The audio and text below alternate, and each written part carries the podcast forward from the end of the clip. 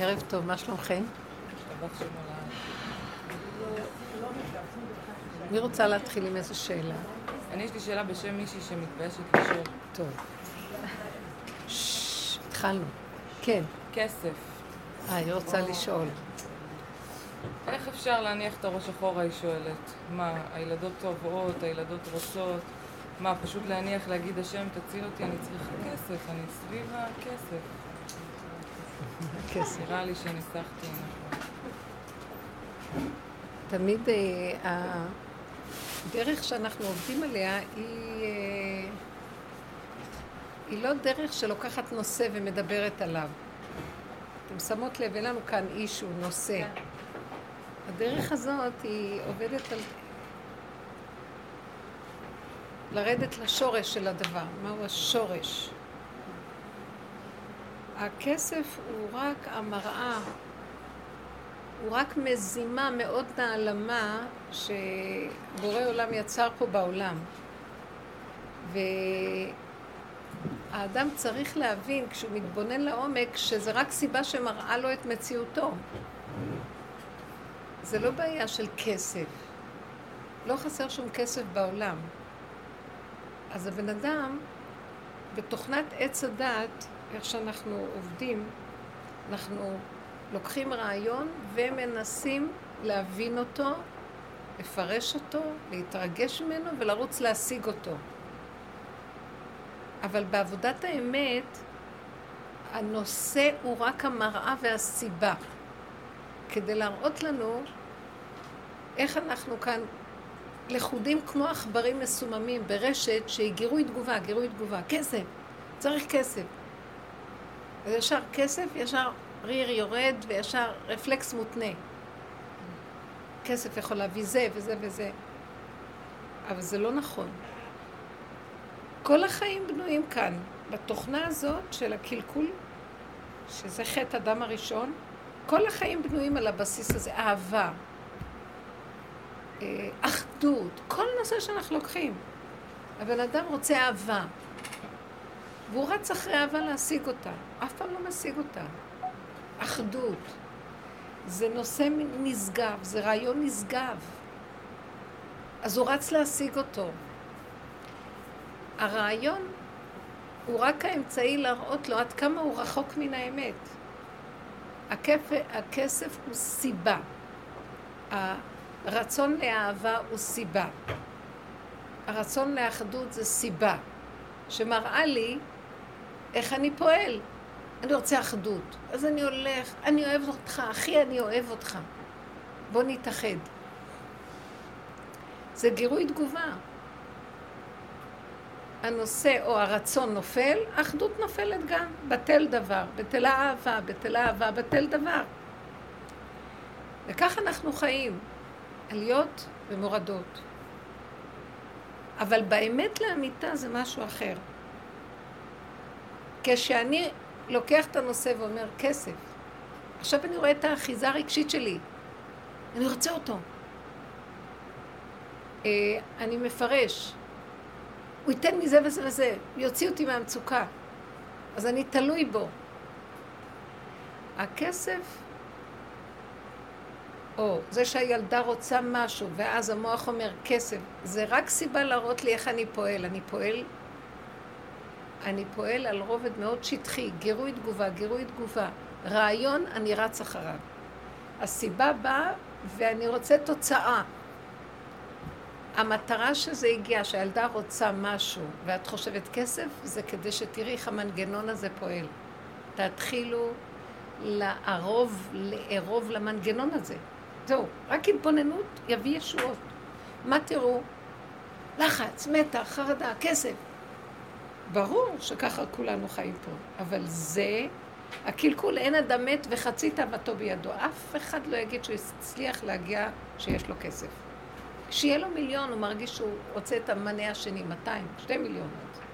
זה מנגנון כזה, זה פסיכולוגיה כזאת, היא פסיכולוגיה שטחית. אז עכשיו, מה צריך לעשות?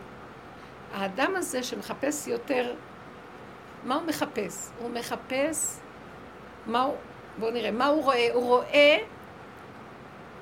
אם האדם הזה הוא פנימי, אז הוא רואה שהוא שבוי במערכת משוגעת, שלא נגמרת, וכל היום בחרדה, החרדה הקיומית, בדוגמה של הכסף, או הרצון לאהבה. כל כך רוצה שאוהבו אותו, ומת מפחד שלא יאהבו אותו. מוכן למכור את הנשמה שלו, רק שייתנו לו איזה חיוך. וכל החיים יכולים לעבור עליו, כדי שפעם אחת כדאי לו כל החיים שהוא יגיד, אמרתי לך? כדי להוכיח שהוא משהו. אז הוא לא מתבונן במהלך הנכון. זאת אומרת,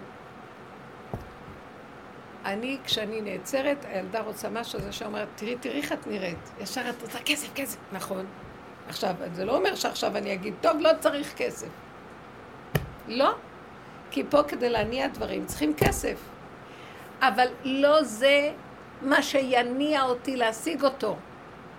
כי אני רודף אחריו, אולי במוחש שאני יכול לקחת הלוואה, לקחת ממישהו, לקחת כסף. אבל הוא אף פעם לא שלי, הוא נעלם לי. המהלך של ההתבוננות בצורה, איך אני שבוי ברעיון של הכסף, במזימה האפלה הזאת, מתחילה לשחרר אותי מהצורך בו, ואז הוא יגיע לבד. כי כן, זה חוק שצריכים פה כסף, כן, צריכים את הכסף. הכסף זה סחר מאחר, זה מטבע עובר לסוחר, צריכים אותו. זה נחמד, זה דווקא מאוד משעשע. פעם היו מחליפים סוכר בקמח, מה זה חשוב? היום סידרו מטבע או כסף. גם יותר מזה, היום יש גם מטבעות כאלה, איך זה נקרא? יש מטבעות חדשות. איך? ביטקוין. ביטקוין, כן. הביטקוין, יש כל מיני עכשיו, הולכים להוציא עוד דברים. זה כאילו, זה מותנה על מותנה, זה כבר לא הדבר, אלא משהו אחר שמתנה את הדבר. באמת אף פעם, הכסף הוא דמיוני, אף פעם הוא לא מציאות בעצם. אז מה עכשיו אני רוצה לראות? אני מתחיל לראות איך אני נראה. אני בגירוי תגובה, אין הפנמה. אין והשבות האלה לבביך. אין עצירה. אין התבוננות. אין... עכשיו, למה אין? כי יאללה, תעזבי אותך מהפלסופים, הילדה שלי צריכה משהו ואני צריכה כסף. אתם יודעים מה? איבדנו את החיים בגלל זה. אנחנו שבויים של הילדים, של הבעל. אישה רוצה אהבה, אז תעזבי אותך מכל הפלסופים, אני רוצה חיבוק. תוותרי על הכסף, על החיבוק, על הכל. תשיגי את החיבוק ואת הכסף ואת הכל, ושאינו תלוי בדבר. אנחנו לא מוכנים. לא מוכנים לתת את המהלך הזה. כל השיעורים מושתתים על הבסיס הזה. אז עכשיו, שהיא תתבונן ותראה את המצוקה. כל המצוקה נוצרת בגלל זה. כשאדם רודף אחרי דבר, אף פעם לא יכול להשיג אותו. כשהוא מפסיק לרדוף, זה מתחיל לרדוף אחריו. בתנאי שהוא לא רואה אם זה מתחיל לרדוף. כמו אדם שבורח מן הכבוד, אבל הוא מסתכל לראות אם הכבוד רודף אחריו, אז זה גם לא, הוא מרמה את עצמו. ההתבוננות הזאת, בואו נדבר עליה עוד פעם. למה אני כל כך תלויה בתוך המציאות הזאת פה? השם שם אותה כדי להביא אותה, סליחה זה מפריע לי. השם שם אותה כדי שאני אגלה מה צפון מאחוריה. אבל אני עושה רק חצי דרך, שטחיות. לא נעצר. זאת אומרת, התגובה המיידית היא לא נכונה. תגובה. למה זה קורה שכשמפסיקים לרדוף אחרי משהו מגיע? למה, שמעתם את השאלה? למה כשמפסיקים לרדוף זה מגיע? זה לא עניין של גוף לרדוף, שהמוח שלי מתחיל לגלות את התרמית. שאני כל הזמן אחוז בדברים, ואף פעם אין לי מנוחה. וכשאני מתבונן הרבה הרבה אני מגיעה לתשישות. התשת החומר, התשת ההתבוננות מתישה לי את המציאות הזאת. הנה עוד פעם, את רואה איך את רצה עוד פעם, את רואה איך את לחוצה עוד פעם? אני לא אומרת שנפסיק, גם לא יכולים להפסיק. אבל יכולים לבנות מצלמה שמצלמת את המצב. באופן תמידי. ומראה לנו איך אנחנו נראים. נמשיך לרדוף, אבל עצם ההתבוננות, ההכרה והדיבור, הפירוק של הדבר, תראה איך אני נראה. זה מחליש, מה זה מחליש? את האחיזה הרגשית, הדמיונית שיש לי בדבר. אני מתחיל לראות שזה דמיון. וזה מה שנקרא, שלא הכסף נותן את המציאות, רק הברכה שבכסף. לא על הלחם יחיה לבדו האדם, כי אם על כל מוצא פי השם. בלחם, הלחם במוחש, את אוכלת את הצבעה.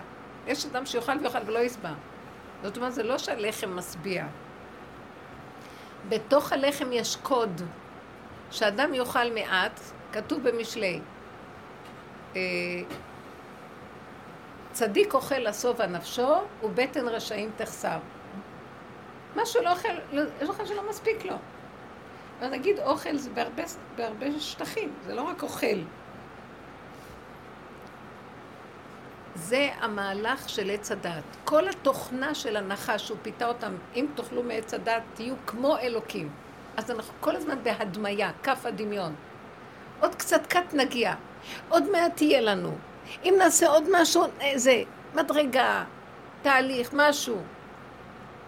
הוא משיג, אבל הפסיכולוגיה של כף הדמיון שולטת בו, אז הוא ממשיך לחפש, והוא לא מרגיש שהוא הגיע, למרות שכבר יש לו במוחש מיליון שקל ביד. הוא ממשיך, כי זה פסיכולוגיה שלא נגמרת. אז עצם ההתבוננות וההכרה וההצבעה, הנה, זה המשוגע. מתחילה להחליש את המנגנון הזה, והבן אדם מתחיל להבין, נמאס לו מהכסף. אתם לא יכולים להבין מה זה נמאס לו מהכסף?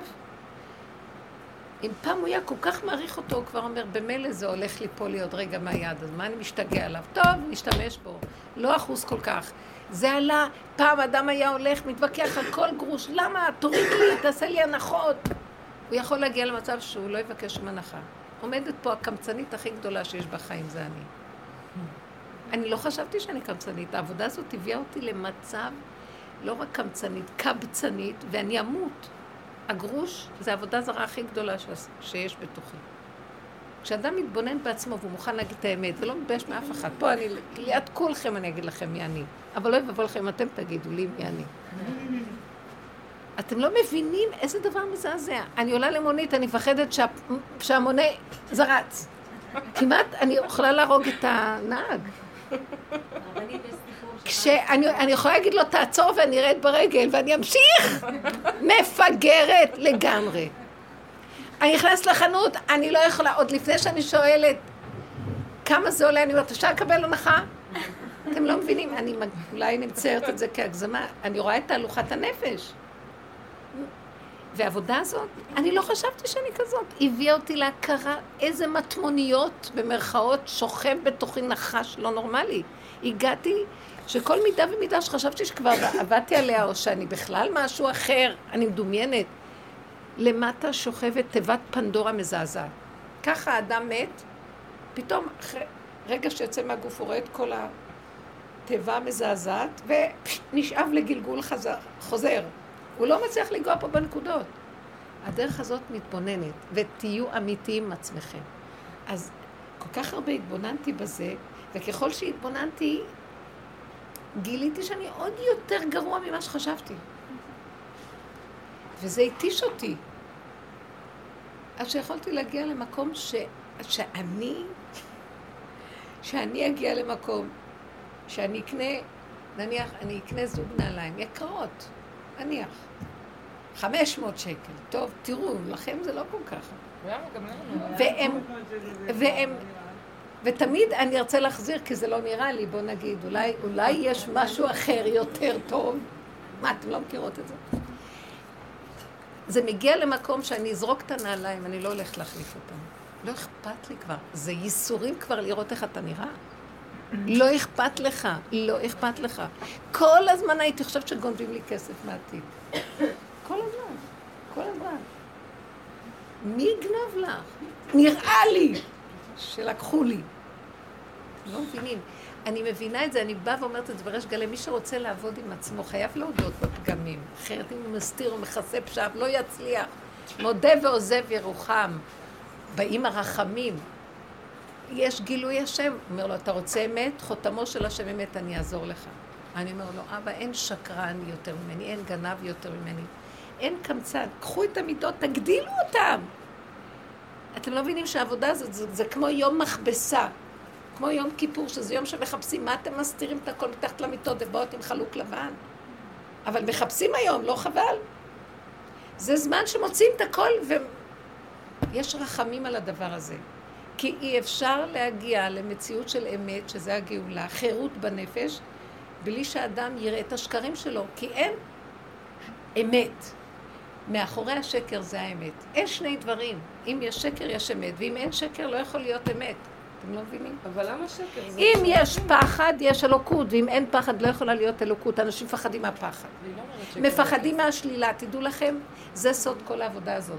חפשו רק את השלילה. מאחורי השלילה יש אלוקות. ואנחנו מותנים מעץ הדעת, לא, לא, לא, עוד מעט נהיה אלוקיים. ואז בורחים מהשלילה, ואז מפסידים את הכל, וחוזרים. זה טריק מזעזע. בואו נהיה חזקים, ונתבונן ונודה באמת. מאחורי האמת, כשאת מודה, השם יתגלה, אומר, נכון, אני רואה. אם לא היה לך את הפגם, לא הייתי יכולה בכלל להגיע לגילוי השם. השקר הוא, מאחורי השקר מסתתרת אמת. כולם מחפשים את האמת. אין לכם מה לחפש. כולנו שקר אחד גדול. תשארו שם, טוב טוב תתבוננו, וכי יתרון האור הבא מן החושך. מתוך החושך הזה, כי צריך חושך כדי שיבוא אור. צריך חומר שמאחוריו מס... מסתתרת האנרגיה האלוקית. זה לא רק חושך, זה דמיונות. גם הטוב, גם הרע, דמיונות. זה מה? ברור, לזה אני קוראת שקר, לזה אני קוראת שקר. כבר מתוך, גם החיובי הוא דמיון, גם אה, השלילי הוא דמיון. איך נדע את הנקודות שלנו אם אנחנו הכל מדומיינות? לא צריכים, תדעי לך ש... קחי את עצמך, זה בדיוק מה שאנחנו מדברים בשיעורים, הלא. עץ הדעת טוב ורע. גם הטוב שלו הוא רע, כי הוא אמר להם לא לאכול מעץ הדעת בכלל. אבל אנחנו בשבייה הזאת סידרנו לפחות חצי מערכת מהשבי היא די טובה. איזה עלוב שאדם מוכן להישאר בשבי רק שייתנו לו קצת מיטה יותר נוחה וקצת יותר אה, מעדנים. אני רוצה לצאת מפה. אנחנו כבר התרגלנו. אז היא באה ואומרת, גם הטוב, הכל מעוות לא יוכל לתקון, מה שאומר קהלת, הכל מעוות פה. את, את 16 עיתים הוא מונה שמה, דבר והיפוכו. עת לאהוב ועת לשנוא, עת אה, מלחמה ועת שלום. אז גם הלאהוב הוא אומר שזה מעוות, הכל מעוות פה. כי זה אהבה שתלויה בדבר, זה אינטרסים, זה לא אהבת אמת. תן לי, אני אתן לך. הוא הולך ומונה את כל המציאות הזאת. עכשיו, כשאנחנו מתבוננים, אנחנו מאוימים לגלות שאני כזה? מה פתאום? אני מאוד חיובי. ואיך אנחנו מאוימים מהשלילה? אני רוצה להגיד לכם, וזה האקסיומה האחרונה שהיא עומדת לי מול העיניים חזק חזק, תמיד אני משתפת אתכם, שאמרתי לעצמי, המבחן האחרון שמראה לי באיזה דרגה אני מגיעה לחירות הוא עד כמה אני מאוימת מהשלילה. כשהכול לא ילך ואני אגיד, לא, לא אכפת לי כלום, סימן שאני בן חורים. כי אדם מת מפחד שיגידו לו, לא, לא אוהבים אותך. אין לך כסף. אה, אתה דפוק. מטומטמת. אני מטומטמת. ואז הבן אדם, החיים שלו פשוט, בשנייה אחת אין לו חיים, הלוא, אז זה מה שנקרא, הוא, הוא חי על דמיון. אז אם האדם הזה שומע ואומר, טוב, בסדר, מקבל. ובאמת, הוא מוכן לקבל, כן, מה יש? כי הוא יודע שהכל מעוות. גם מה שהם חושבים שאני יכול להיות חכם, אבל אני לא, אני טיפש, גם זה דמיון. כי יש רק רגע אחד. רגע אחד יכולים להיות חכמים, רגע שני כולם יכולים ליפול בכסילות. אז בתוכנה הזאת אין סיכוי. אבל אנחנו מאוד מאוימים מהשלילה ומאוד מזהים את עצמנו עם החיוב. וזה הקבר הכי גדול. אי אפשר לצאת מפה, אי אפשר לצאת מהמטריקס הזה בכלל. זה, זה סוד החיים. והעבודה שאנחנו עושים זה תחפש רק את השלילה שלך. חפשי את הגנב שבך, תחפשי, ורק תודי בזה. זה מאוד קשה. זה מאוד קשה, כי קודם כל, ברגע שאדם, בדרך שאדם רוצה ללך, מוליכין אותו. ברגע שמתחיל לראות את השלילה שלו, מתחילים להביא לו את כל, ככה מוציאים לו את כל ה... בוא, בוא. אתה רוצה ללכת בזה? ניסיון אחר ניסיון אחר ניסיון אחר ניסיון. ואז הבן אדם צריך להבין, לא המטרה שהוא יסדר את הניסיונות, הוא נבהל, אלא שהוא יגיד, יודע, נכון, אני מקבל ואני לא יכול לטפל בהם. אני לא יכול לטפל בהם. אי אפשר לטפל בפגמים. מעוות לא יוכל לתקון, אבל מפעם לפעם, כשאת רואה, רואה, רואה ומשלימה, את יכולה לקחת נעליים של 500 שקל ולשים אותם בצד, להגיד, אני לא מחזירה אותם, את יכולה להחזיר, הפתק אומר, את יכולה לא רוצה להחזיר. לא רוצה להחזיר, לא מעניין אותי, אני אקנה חדשות. השם יזמן לי 500 שקל נוספים, ואני אקנה חדשות. ואין יותר את המצוקה של הכסף. אתם יודעים איזה חירות זאת? של אחת כמוהו. זו דוגמה קטנה, מיני אלף דוגמאות. אני מתה מפחד שלא יאהבו אותי. מתה. תשמעו, אני זה אתם, אני רק מספרת את זה. אני כל הזמן רוצה להיות שיאהבו אותי. עד שאת מגיעה למקום, כל אדם שכולו רוצה רק אהבה וחי אהבה ורוצה לתת אהבה, שכל החיים שלו יהיו רק שנאה אחת גדולה, למשל. כשהשם מזמן לו רק סיבות כאלה, הוא מכריח אותו פשוט, הוא אוהב אותו. אז הוא מזמן לו סיבות כאלה שמכריח אותו להשלים, כן. ואז אין לך טענה על אף אחד, כלום, כלום, כלום, כלום.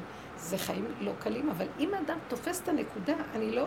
זה לא שלא נותנים לי, השם לא נותן להם לתת לי, כי הוא רוצה שאני אגיע לנקודה. ככה אדם צריך לראות את הסיפור שלו.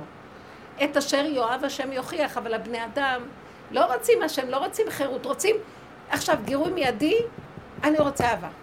אז ימכור את הסבתא שלו בשביל האהבה הזאת. מוכן לשקר הכל, מוכן... מאוד קשה. אני חיה במערכות כאלה. תראו, למשל, עכשיו אני במצב של, עם הבן שלי מהישיבה, שידוך, זמן של שידוכים, זה הבן האחרון.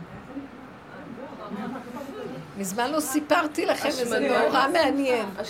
השמנמניקו הגבוה הגדול. זה עכשיו שידוכים. מרוב, מרוב, מרוב הלחץ, שום דבר לא עזר לי על דיאטות בשבילו. אבל מה, שהגיע הזמן, ורק הצעתי לו איזה שידוך, והוא היה, הוא לא היה בטוח זה כן מתאים, לא מתאים, רק מזה הוא הפסיק לאכול. הוא נפגש עם מישהו, לא ידע אם זה כן לא או כן, רק מזה כבר אין לו תיאבון. אסור, למה הייתי צריכה להתייסר כל כך הרבה זמן? אבל כל המערכות האלה הן מאוד מותנות אצלנו. זה, זה, זה רשום ככה, צולע לצולעת, שמן לשמנה. אני צוחקת, כן. זו מערכת מאוד שכלית, כן. מאוד שכלית ובנויה. עכשיו, זה מאוד קשה, אני רואה. כן. זה מאוד מאוד קשה לי, כי אני לא במקום הזה בעבודה פנימית, אבל בחוץ זה, זה העולם שבו אני... זה, זה השוק, ששם אני צריכה לסדר את הסחורה. ואז אני מוצאת את עצמי נכנסת ללחץ. עד שנראה לי שכבר מצאתי שיש את כל הנתונים המתאימים, אבל בוא נגיד, היא לא רוצה. נפגשו פעם פעמיים, היא אומרת לא, או שהוא אומר לא, ואז אני במצוקה מזה. אז אני אומרת לעצמי, לרגע אני מסתכלת ואומרת, את נשאבת למקום לא טוב, אבל מה אני יכולה לעשות? ואז אני עוברת ממהלכים שאני אומרת, תרפי, זה לא קשור, לא אכפת לך. עכשיו, אני צריכה לשחק את המשחק שלה, שלהם, של החברה, מצד שני לא להיות נגועה רגשית כלום. משחק מאוד עמוק. כשהילד הוא שלי, כאשר אני צריכה לפרק אותו, שמה אכפת לי ממנו בכלל? למה שאני אמות בשביל אף אחד בעולם? שקר וכזב, שאנחנו עובדים על זה כל הזמן. אבל חוץ מזה יש לי תפקיד ואני צריכה להיות נאמנה לתפקיד. אני אימא שלו, והוא בחור ישיבה, הוא נכה, הוא לא יודע שום דבר אחר. רק ללמוד. אז אני צריכה לעזור לו, נכון? עכשיו, לעזור לו כאילו הוא לא קשור אליי, ואני לא אלך להשתגע אחר הנתונים, למרות שאני אחפש את הנתונים שצריך, הבנתם? אז מה שאני רואה זה ש... זה כאילו... המשחק הופך להיות יותר אה, מתוחכם. אתה חייב להישאר בכללים, אבל אתה צריך כאילו להיות אדם מת שנמצא בכללים. מות עד שלא תמות. ולא תמיד אני מצליחה למות לגמרי, חבר'ה. לפעמים, אני עכשיו יצאתי מאיזה מהלך של ניסיון כזה שם בסיפור הזה, וראיתי שאני, היה לי איזה כמה שעות קשות. היה לי כמה שעות קשות, ואני מסתכלת אומרת, עכשיו, כשהיה לי את השעות הקשות, אמרתי, אז למה היה לך את השעות הקשות? את אחוזה ואת רוצה, וזה קשה, זה, זו מערכת ש... זה קשה לא להיות אחוז בכסף, בוא נגיד במקרה הזה. זה קשה לא לרוץ אחרי לרצות אהבה.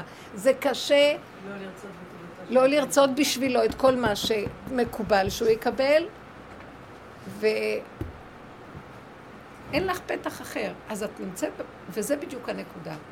זה מראה לך דבר אחד מעניין.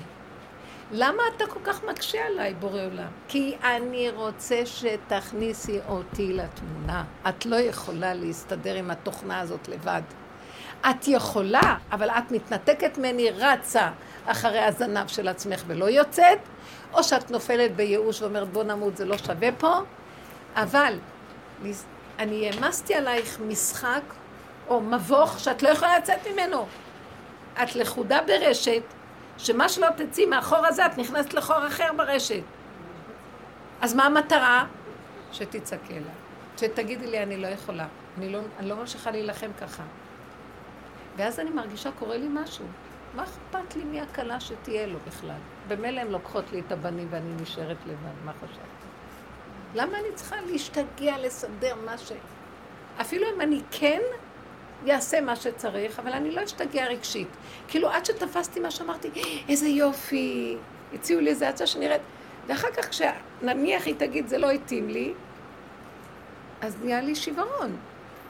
אני נותנת לכם דוגמאות מהמציאות, איך אנחנו מתעלקים, כמו מדוזה, התוכנה הזאת היא מדוזתית. זה קורה בשנייה. בשנייה, בשנייה. וכל העבודה שאני מסתכלת, ההתבוננות מאוד עוזרת לי להגיד, מה, אני מפגרת? אף אחד לא שווה שאני אמות בשבילו, גם לא הבן המז'ינקה הכי מתוק, ילד בן זקוני. לא, לא מוכנה. צריכים לראות שאני כזאת והוא כזה, הוא בן זקוני. מז'ינק. אז אני מסתכלת ואומרת, ריבונו של עולם, תקעת אותנו כאן בתוכנית שזה מה שאמר קהלת. קהלת, הספר הזה, הוא ספר קודר. קוראים אותו בסוכות, חול המועד סוכות, שבת חול המועד סוכות, כי כולם שמחים, ושלא יבואו להוללות מדי גדולה מרוב שמחה בסוכות, קצת שנכניס רצינות לחיים. אבל אם קוראים אותו חוץ מסוכות הוא מאוד קודר, הוא תחזית שאין סיכוי. מעוות לא יוכל לתקון אבל הבלים הכל אבן. אז בשביל מה אדם חי? כי מה יתרון האדם מכל עמלו אשר יעמול תחת השמש? במילא הוא מת ומשאיר את הכל. שמע, הוא עמל כל כך הרבה. הוא עוד לא מת, כבר רבים על הירושה שלו ואוכלים אותו חי. המציאות פה היא לא פשוטה. אז הדבר היחידי שנשאר זה שזה לא המטרה שנרוץ אחר הדבר, אחר הכסף, אחר אהבה, אלא שנראה את המנגנון המשוגע ונשאל את השאלה, מה היתרון? ונגיד, אני לא רוצה לחיות ככה. אבל שמת אותנו במוחש בחיים, אנחנו צריכים כן להתנהל פה. והכסף הוא חוק כזה פה. אז הוא אומר לי, אז אני אביא לך אותו, אני אסדר לך את החיים.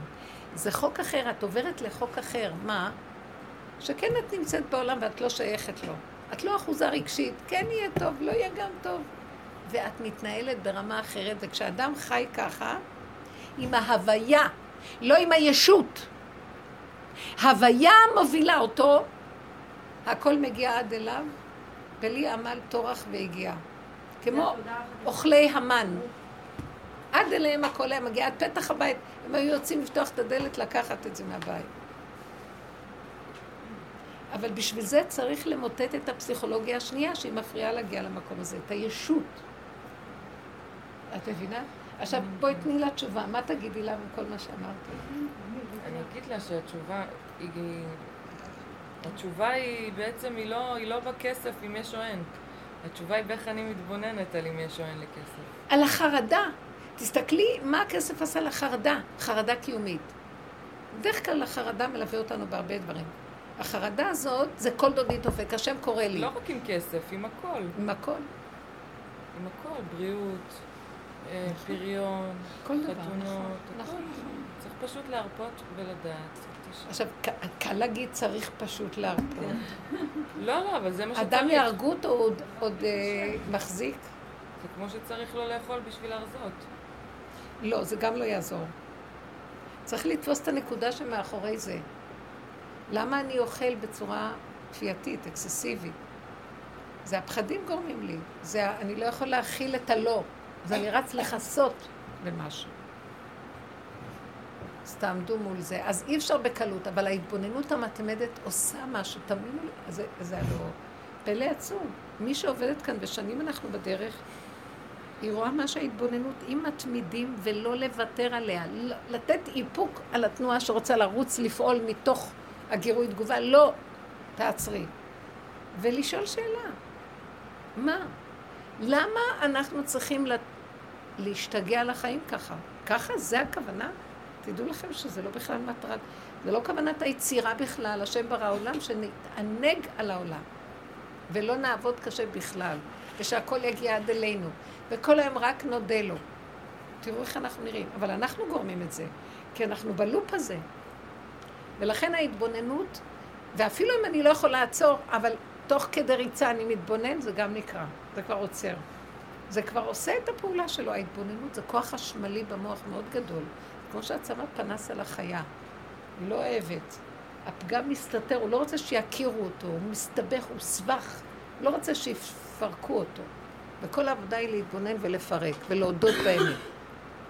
אם נאמר את כבר שמחה, ואת יודעת שבעת מצוקה את, את תשלפי את ההתבוננות, אז, אז, אז עשית עבודה, את יכולה להרפות רגע? גם השמחה הופכת להיות בערבון מוגבל. הכל הופך להיות, גם השמחה, כתוב במשלי, ולשמחה מה זו עושה? מה אתה כל כך, מה... שמחה פשוטה, רבנית, לא צהלולים. לא, לא. עכשיו, אה, שמחה פשוטה.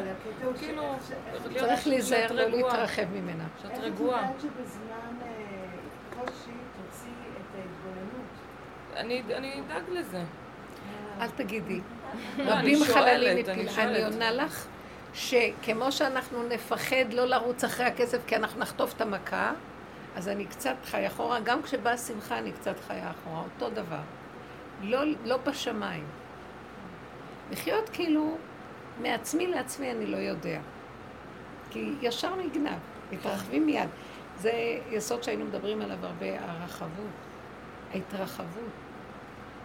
כי ההתרחבות זה ההתחרבות. אנחנו נחרבים. וזה דורש שנחיה ברמה של צמצום. זה איפוק כזה שככל שאנחנו מחזיקים אותו בהתבוננות ומביאים אותו ליחידה של הזמן והמקום, כאן ועכשיו, אז הכוח הזה, הוויה מתגלה והיא מתחילה לפעול על התוכנה הזאת שאין סיכוי לצאת ממנה. רק ההוויה תוציא אותנו. פתאום, אתם יודעים איך היא מוציאה אותנו? פתאום, לא אכפת לך מהדבר. זה לא שלוקחים אותך למקום אחר. באותו מקום עצמו נעלמת הרשת, אין רשת בכלל. איך אני אצא מהרשת הזאת? פתאום אין רשת. רב אושר היה אומר, למה לא נכנסת? אמרתי לו, כאן יש גבאים, כלבים נובחים, לא נותנים להיכנס. אין אף אחד, אין דלת ואין קירות. כנסי. אין דלת ואין קירות. כי הוא לא נתן ממשות לכלום. כי הוא הגיע למקום שהמוח הזה ננעל, ואז הכל פתוח, בוא תיכנס. אין בעיה עם כסף. הכסף מהקיר אפשר להוריד אותו. פעם אחת, סיפרתי לכם את זה. זה היה ביום כיפור, בצאת, מוצאי כיפור, רק יצאו מנעילה. לא יכול להיות שהגבאים היו איתו כל הזמן, לא יכול להיות שמישהו בא, נתן לו משהו, כי תמיד זה עובר דרך הגבאים. אז הם יושבים ביניהם, הם מדברים ביניהם, אה, שהם צריכים, אחד אמר לו, אני צריך מחר עשר אלף דולר להכניס לבנק, זה הלוואה שאני חייב להחזיר ואני לא יודע מאיפה. וההוא מנסה להגיד לו מאיפה הוא ייקח, מה יעשה. ורב אושר יושב על הכיסא ושומע אותם מדברים, אז הוא אומר להם, מה הבעיה? היה לו קול כזה של זקן בן ארבע מאות. מה הבעיה? מה מטריד אתכם? מה חסר לכם? הוא מקשיב מה שהם אומרים. אז הוא אומר להם, מה אתם חושבים שכסף זה הבעיה? למה שהשם לא ייתן לכם את מה שאתם צריכים פה? אם אתם צריכים, אז הוא ייתן לכם. מה הבעיה? אין בעיה עם הכסף. הוא מכניס את היד לכיס ומוציא ככה ערימת שטרות ירוקים, דולרים. והם, העיניים שלהם יוצאות. אבל עכשיו יצאנו מנעילה. מה, בכיפור היה עם כסף בכיס? לא יכול להיות שזה מישהו בא ונתן לו משהו מיד בגמר החג. אף אחד לא היה שם, כי תמיד זה עובר דרך גבאים, מי שרוצה לראות אותו, אז הוא צריך לעבור דרכם. אז איך הגיע הכסף לכיס? מה, הוא התפלל כל הכיפור עם הכסף?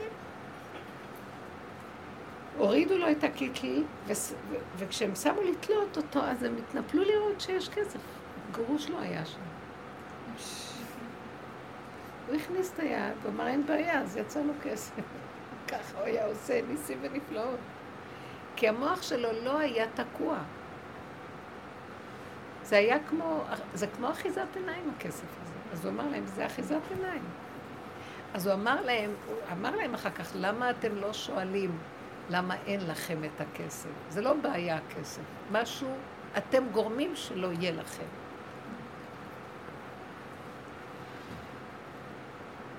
מאוד קשה שם, כל דבר הוא היה דורש את הנקודה.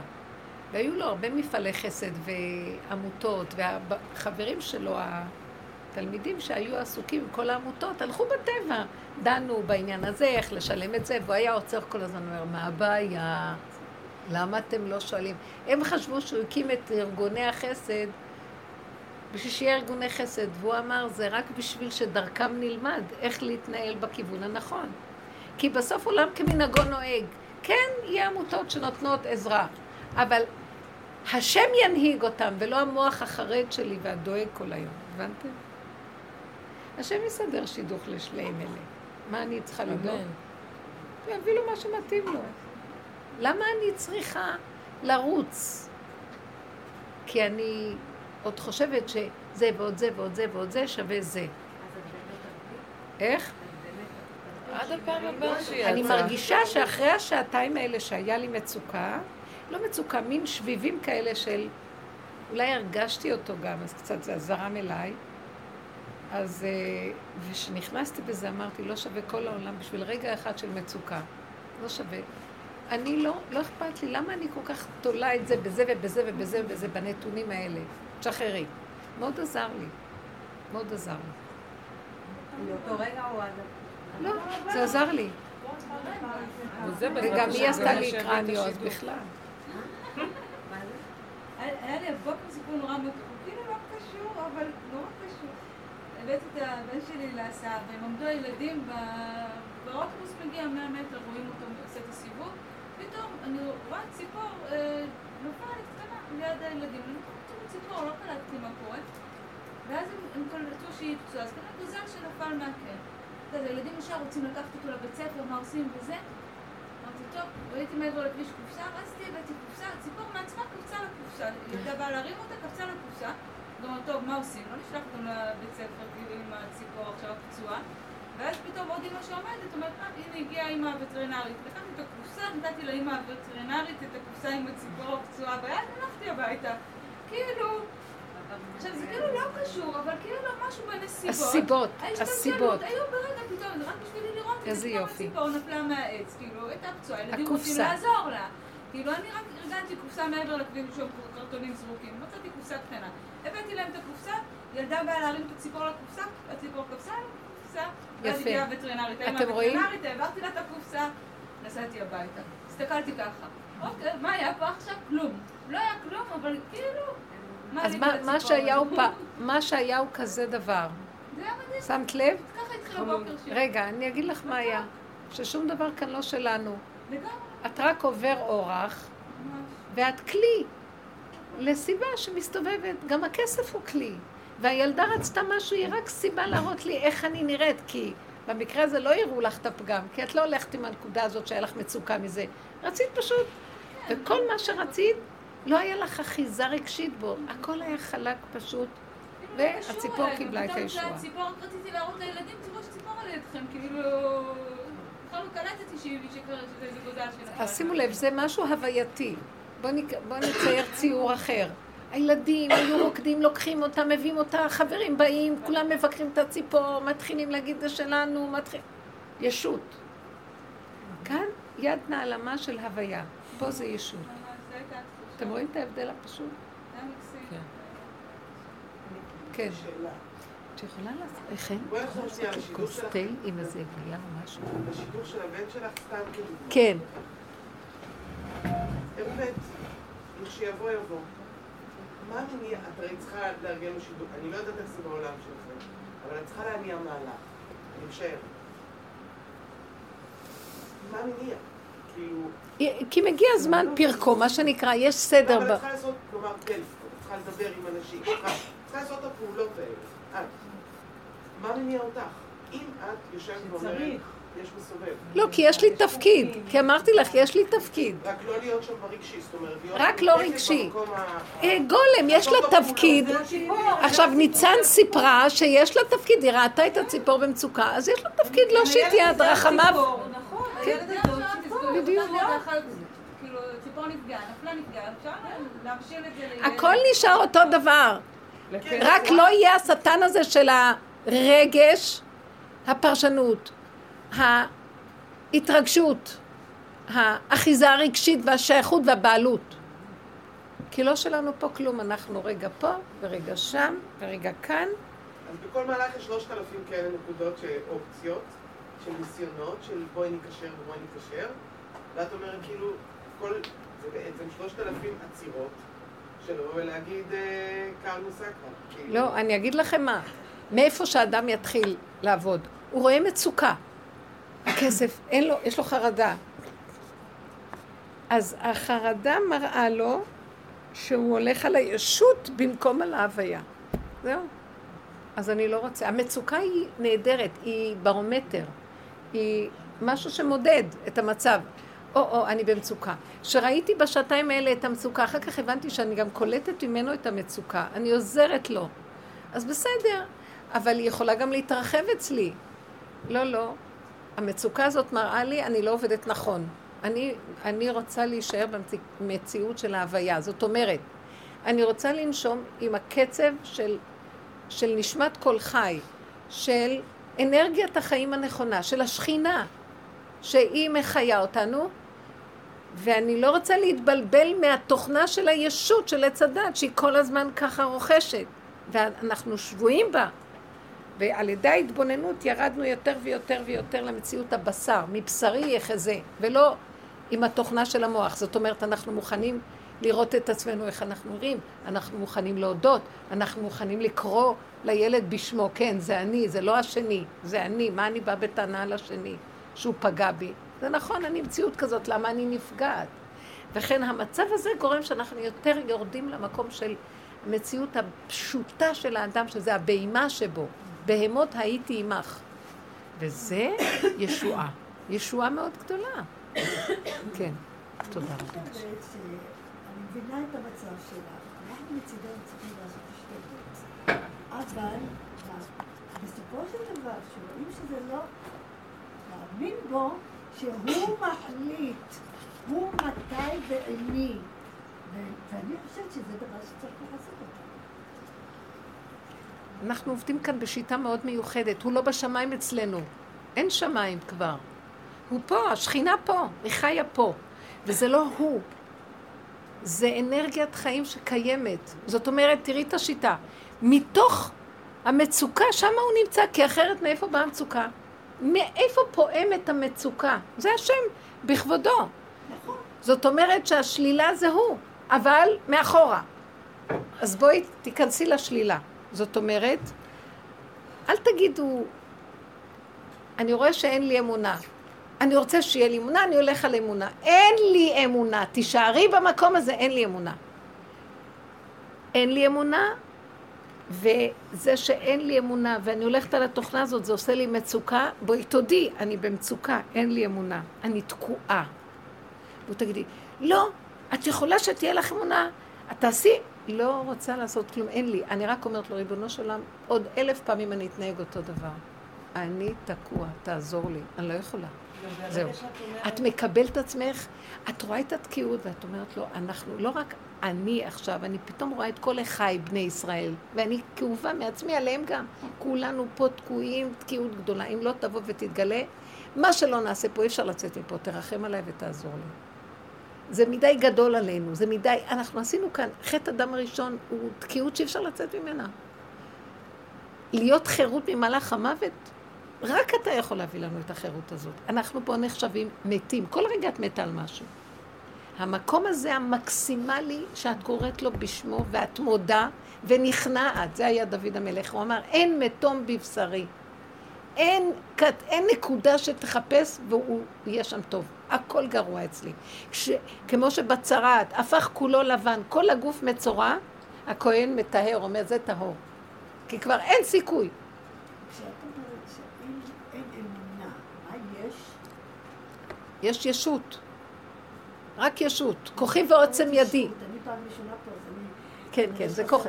זה כוחי ועוצם ידי. כל היום אני כוחי ועוצם ידי. אני ואני ואני ואני. עובדה, לא תגידי, לא נכון, זה השם. בוא נראה, ייקחו לך במוחש את מה שיש לך, בוא נראה אותך אם זה השם גם לקח לך. אתה תצעקי על זה שלקח לך. תשנאי את מי שעשה לך רע. אם זה הכל השם, אכפת לך? הוא שליח, מי שעשה את זה. לא חשוב, אז אם הוא שליח, מה אכפת לך? העיקר זה מהשם, נכון? את לא מוכנה להודות, את שונאת את השליח. נכון? זה בדיוק כמו שדוד המלך, כשהחיילים שם עשו, אני כבר לא זוכרת בדיוק מה, ואז החיילים שלו רצו להתנפל על מי שקיבל אותו וזה. לא, אבל הוא חי את זה. אנחנו רק, אנחנו, אה, איך אומרים, משננים, או אנחנו מצטטים אותו, אבל הוא חי ככה. אני גם... אה, יש, בואי, בואי אני אשאל אותך שאלה. מישהו מעליב אותך ליד כולם, ואת לא מלך כמו דוד המלך, שמישהו, שימי בן גרה מקלל אותו קללות נמרצות. מה זה נמרצות? אמרו חז"ל ראשי תיבות. נואף, ממזר, רשע, נמרצות, ראשי תיבות. צורר. והוא שומע מלך, במדעך אל תקלל מלך, והוא מקלל אותו קבל עם ועדה, ושר צבאו, יואב בן צוריה, רוצה לעשות לו דין תורה, זה מורד במלכות. הוא אומר לו, הנח לו, אל תיגע, השם אמר לו כלל. עכשיו, בואי ניקח את עצמנו. מישהו עומד מולך, בעלך יגיד לך מילה כזאת. צוררת, מנוול. סליחה, אני לא יודעת, אפשר לפתוח את הפה ולקלל. נו, תגידי, השם אמר לו כלל, השם אמר לו כלל. לא, אבל מישהי, למשל, קרה לי סיטואציה, שמאוד נפגעתי ממישהי. ואז אמרתי לה, קודם כל, היא עשתה את זה, היא ירדה לרמה כזו, מי אני שאני אפגע? ואני אמרתי שהיא למטה ואני למעלה. זה גם כן גישה אחרת, את מבינה? אני מאמינה שזה גם כן... יש מי שעשה את זה, כן, זאת אומרת, איזה שהיא סליחה, אבל עצם זה שהיא עשתה את זה, וזה כל כך היה לא יפה. את מבינה מה קרה פה?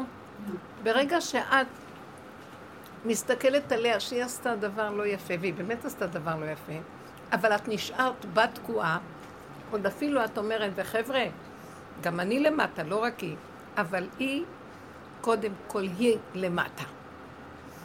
כי עובדה שאת מצביעה עליה. זה סימן שאת לא בשפלות אמיתית. אז מה שאנחנו צריכים לעשות ככה, ברגע שהיא מקללת או פוגעת, דבר ראשון, אדם חוזר ואומר, "אני- אבל אני נפגע. עכשיו תעזבו את המפגע ותראו שאני נפגעת, ותגידו, איך אני נפגעת? תשימו את הדגש על מה מתחולל פה. והכל, את כל הדגש. היא הייתה רק המקל, היא רק המראה, היא רק השליח. ועכשיו היא הלכה, שלום, אין לי עסק, שיג ושיח איתה בשום צורה. מה שנשאר לי זה רק מה קורה פה, ואז אני רואה, וואו, אני כאובה, אני פגועה, אני מבוהלת, אני נוקמת, נותרת, כועסת, יכולה להרוג. זה כל מה שאני צריכה לראות, איך אני נראית. ואז אני אומרת, זה התוכנית, איך שאני חיה. כי אדם שאין לו ישות כזאת, הוא לא ייפגע כל כך. עצם המהלך של הסערה הרגשית שעובר עליי, זה האגו. זה תוכנת עץ הדת. עכשיו, אני לא יכולה לצאת מזה, אבל את יכולה להגיד, זה האגו. זה לא המקום שאני שואפת להיות בו. זה לא המקום של האמת, אבל זה המקום. עכשיו, אם אני לא מודה ובחרקים, בחורים ובסדקים, בודקת את הצורה של זה, אני לא יכולה למצוא את האמת. כי האמת מסתתרת מאחורי זה, מבינה? אם את לא מודה שאת יותר גרועה ממנה. כי... למה? יותר גרועה. למה? כי את, היא רק קיללה והלכה, את עכשיו נוקמת, נותרת, רוצה להרוג. כל, באמת, תגדילו את זה, שימו זכוכית מגדלת, אתם לא מבינים? אתם פשוט אוספים יהלומים. לא. צריך בשביל זה חוזק מאוד גדול, כי ברגע שאת... זה טיפול שורש לכל היסוד השלילי שלא נגמר באדם. מסכימה. מפעם לפעם לפעם זה נהיה... אני עוזבת את העולם בכלל. שיגידו מה שהם רוצים, הם כולם צודקים. אני מחפש את האמת, לא את הצדק. זה הופך את האדם להיות, הוא פחות ופחות מאוים מהשלילה. אין בן חורין יותר גדול מזה. אתם מבינות מה אני אומרת? הוא מודה באמת. לפעמים יש מצב שאפילו נפגעת, אבל הפגיעה עוברת לך, לא כל כך מרגישה פגועה. אבל בן אדם יקר או בן אפילו משהו כזה, שאת את פשוט מרחמת עליו, שאת מבינה שזה השם עושה את זה דרכו, אבל בכל זאת אין, אה, כאילו, שולחים על חייו, חובה על ידי חייו, ו... חבר'ה, אתם, אתם לא בדרך, את תעזבו את השני. אבל, אבל לפעמים... תעזבו להגיד, אבל הוא כנראה חייב, בגלל זה סובבו שדרכו יש כזה מציאות רעה. זאת אומרת, את שמה את הדגש עדיין על השני. אני לא רוצה לראות את השני מול העיניים. אין שני לו, הכל זה בורא עולם ששלח אותו בשבילי. אין. כי ברגע שאת מתעכבת במשהו על השני, ישר נתת לו כוח לישות, וזה על חשבון המהות. את תאספי את החלקים שלך, צמצום אחר צמצום פנימה, ואין שני. לגמרי. איך את עובדת על זה? אין, רק תראי את עצמך. מה תראי? זה מאוד קשה, כי איך את עובדת על זה? נחמה פורטה שתגידי משהו על זה שהרגיז אותך. הוא משוגע. את נהנית מזה קצת. אם נהנית זה על חשבון היהלום שאת היית צריכה לקבל. אנחנו נהנים מה... משטויות, במקום ליהנות, ליהנות מהשטר, גם אם את מהגרושים. מתבוננת על הצד השני, אז אצלו זה התבוננת ואיננו, ואצלך זה מתעצם. ממש. אני רוצה להוסיף משהו. כן. אה, נגיד, אה, כל העניין של אמונה שדיברת עליה מקודם, אז יש עוד דרך שאני רואה אותה לאחרונה, כי אה, אני יכולה להגיד שאני קצת יותר עם אמונה ממה שהייתי לפני זה, שכאילו אומרים מה. מה? פירוש עם אמונה? אז אני אסביר. שאם חוויתי כל מיני כאבים מאוד גדולים ב- אה, ובזמן היותר האחרון, כשבא מקום יכולתי באמת לראות את הפגמים שלי ולעבוד בדרך שאת מציעה, ופשוט לכאוב ולראות מה עובר עליי ולהבין שאין לי סיכוי ושאני פשוט צריכה כמה שיותר גם שנייה להוריד את הראש ולתת לזה לעבור, או לנשום עמוק, או להתרכז רק בעשייה ולצמצם את המוח, אז פתאום, אה, אם באה איזושהי ישועה, היא באה רק מהמקום הזה, שפתאום ראיתי, זה כמו שדיברתם על אה, הוויה וישות, אז ההו- ההוויה, העולם, האנרגיה, ממשיך, הדברים קורים מושלמים. בדיוק. ואם אני שמה סיבות. את עצמי בצד, אז אני כאילו גם פחות מפריעה, ואז באמת. אני רואה מה קורה, ורק מזה האמונה שלי יכולה להתחזק. כאילו אם האמונה שלי התחזקה בשנה האחרונה, זה בגלל כל כך הרבה כאבים שחוויתי, והיום אני מתה כי יש לי איזה חודשיים. אני מרגישה טוב, ואני באמת קולטת את עצמי פוחדת במהלך היום. סימן. שאת בדרך. אם הגעת למקום הזה, זה אני יכולה הדרך. להגיד שהאמונה שלי באמת התחזקה, היא יותר חזקה ממה ש... אני באמת יותר מאמינה. לפני זה לא האמנתי. עכשיו, מה זה, תגדירי לי. עוד פעם, מה זה אמונה? אנחנו צריכים... שהדברים מסתדרים, שאני יכולה מינימום להפריע להם, שאני כמה שאני... אז אני אגיד לך מה זה אמונה. אין לבן אדם. אמונה. יש הוויה בעולם, נכון, והיא מנהלת אותי. וזה זה נקרא. אמונה. בדרך עץ הדעת של החשיבה של האני, סידרנו לה, אני זה ספרייה, ויש גם מדפים שנקראים אמונה. כן, זה לא תלוי בי, ספרי. אמונה. זה הכל שקר, גניבה. אין לבן אדם אמונה. האמונה זה היכולת שלי, כאילו איך שאני תופסת את האמונה, זה זה שאני להשלים רואה- ולקבל הכל, זה איך שזה. שאני רואה שיש אה, דברים שקורים שהם לא קשורים אליי והם קורים טוב, כמו שהיא דיברה על הציפור, שזה עוד הוויה נפרדת ממני, לא... אמונה זה, זה משהו שאנחנו המצאנו, זה גם... כאילו, אמונה זה המוח ממציא, הוא ממציא הכל. הוא ממציא הכל, הוא ממציא. ממציא שהוא יכול, הוא ממציא שהוא מבין, הוא ממציא הכל, וזה לא כלום, זה דמיון. מה הכוונה? אין אמונה? אני לא מבינה. לא. אין לבן אדם אמונה. אני לא מבינה. לא,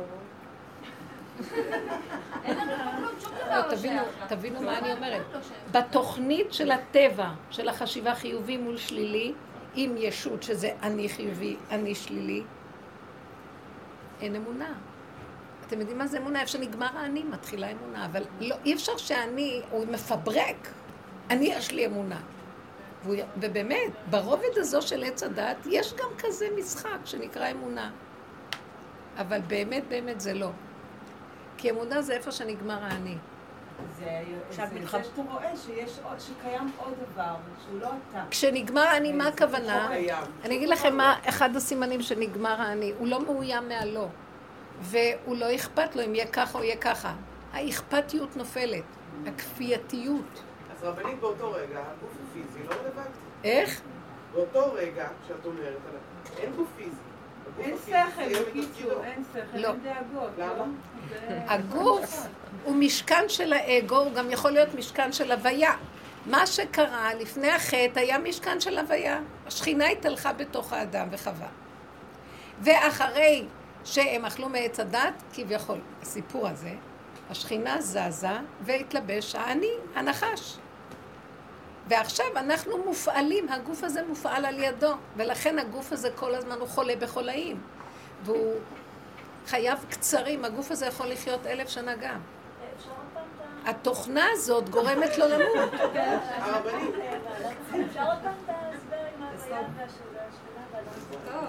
אני אומרת ש...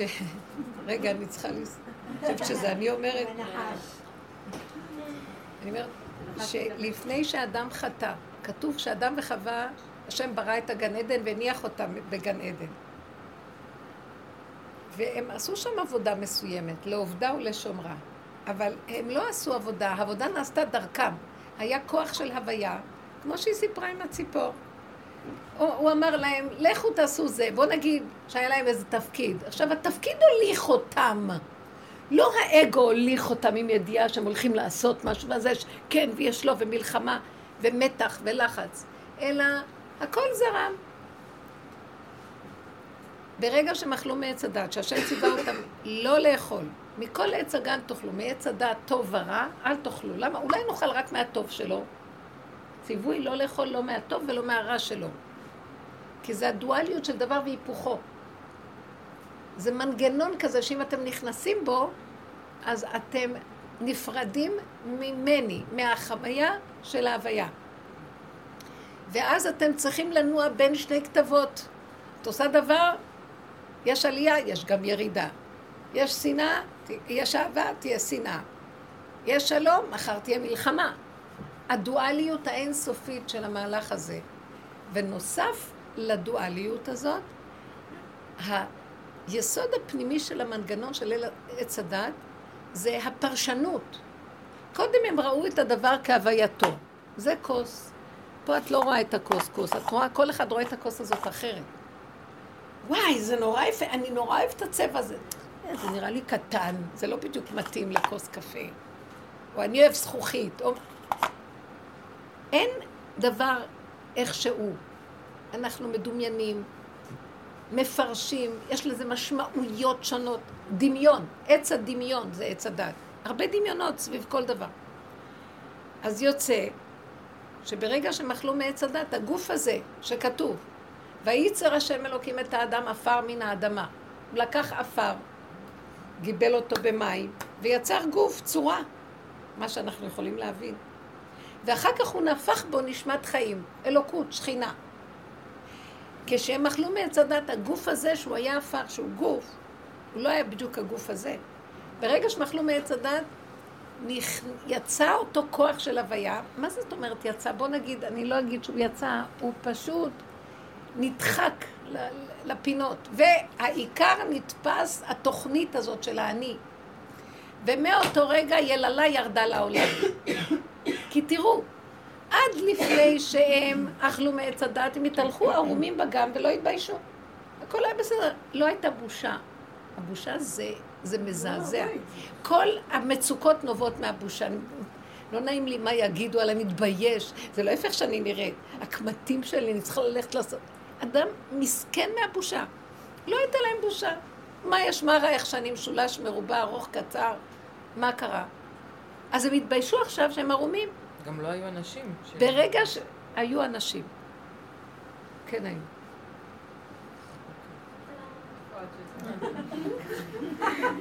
לא, היו עוד אנשים חוץ מהם. ברגע ש... זה על פי קבלה. ברגע שהם אכלו מעץ הדת, תראו את המנגנון. שהשם אומר לו, אייכה, איפה אתה? מה עשית? אכלת מעץ שאמרתי לך לא לאכול? אז הוא אומר, אישה, אישה, נתת עימדי, האישה עשתה את זה, זה לא אני, זה היא. שמתם לב? הוא כבר מצדיק את עצמו, מאשים את השני. זה מנגנון כזה, היא. קודם הם לא ראו היא הוא, הם לא ראו כלום שהוא שלילי. הכל היה בסדר, איך שזה ככה מושלם. אין חיוב ואין שלילה. פרשנות.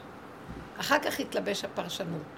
כאשר אדם כל הזמן מאוים שיגידו שהוא לא בסדר, אז אם כן, מי יהיה לא בסדר השני? זה מנגנון מזעזע. אז אנחנו כל הזמן מאוימים, כל הזמן אנחנו מפרשים דברים, ואז אנחנו נופלים בפרשנות. אנחנו נותנים משמעויות, והדמיון שלנו נותן משמעות לדברים, בעוד שאין שום משמעות. מה קרה? אחד ועוד אחד שווה שתיים. לא, אתה יודע מה זה אחד? בוא אני אראה לך טה, טה, טה, טה, טה, ועוד זה, אתה יודע מה זה זה. נהיה סיפור שלם. לא, ירוק זה ירוק, כחול זה כחול. לא. למשל, בוא נגיד שאני אמרתי לכם שאני צריכה לעזור לבן שלי בשידוך, נכון? כן. כי הוא לא ילך לחפש לעצמו לבד, בסדר? כי ככה זה, ככה זה ההנהגה. עכשיו, כשאני הולכת לחפש, אני צריכה להגיד, במגזר הזה, או לבן הזה, או בישיבה הזאת, ככה מתאים שיהיה, תא כזה, כזאת, כזה, זה. עכשיו, אני צריכה ללכת לחפש, או שפונים אליי, או שאני פונה לשטחנית, אז אני אגיד את הנתון בפשטות. בוא נגיד יהיה טוב, לא יהיה, גם טוב. לא, אם היא אומרת לי, יש, וואו, אני בעננים, ואם פתאום נראה שזה לא, וואו, אני בתחתונים, איפה אני? אני אחוזה רגשית ואני לוקחת כל דבר עצמי, ואני נעה בין שתי כתבות, ואחרי כמה פעמים נגמר לי הכוח בשביל לחתן אותו בכלל. אין לי כוח כבר.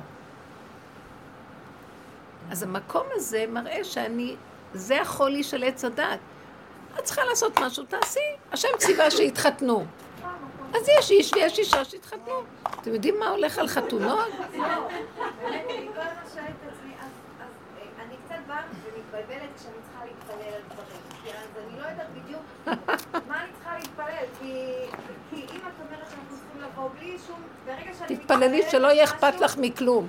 אני אומר על ילד שמתנהג לא יפה, או על ילד, על בעל שאת רוצה שלום בית, או משהו, אז מה את באה להתפלל? כאילו- על עצמך. כאילו, אם את מתפללת על משהו ספציפי, אז את... ממה שאנחנו מדברים, אל תתפללי שם, תתפללי פה. תתפללי שלא תהיי שבויה במנגנון משוגע, שמרוב שהוא משוגע, כל היום אני מתפללת על כל מיני שיגונות קטנים שהוא מסדר לי שאני אצטרך פה.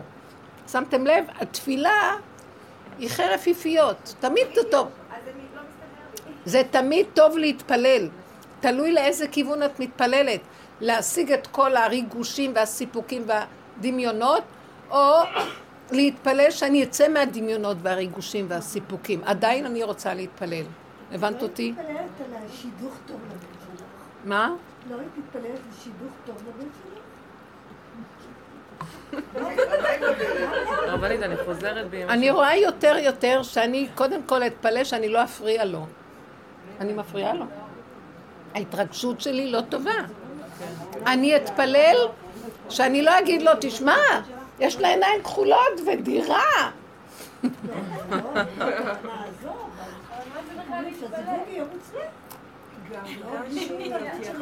תחשבו, אני, תתפסי את הנקודות העיקריות, אל תיכנסי סתם לקשקושים. אני מדברת על תוכנית אמיתית, פנימית.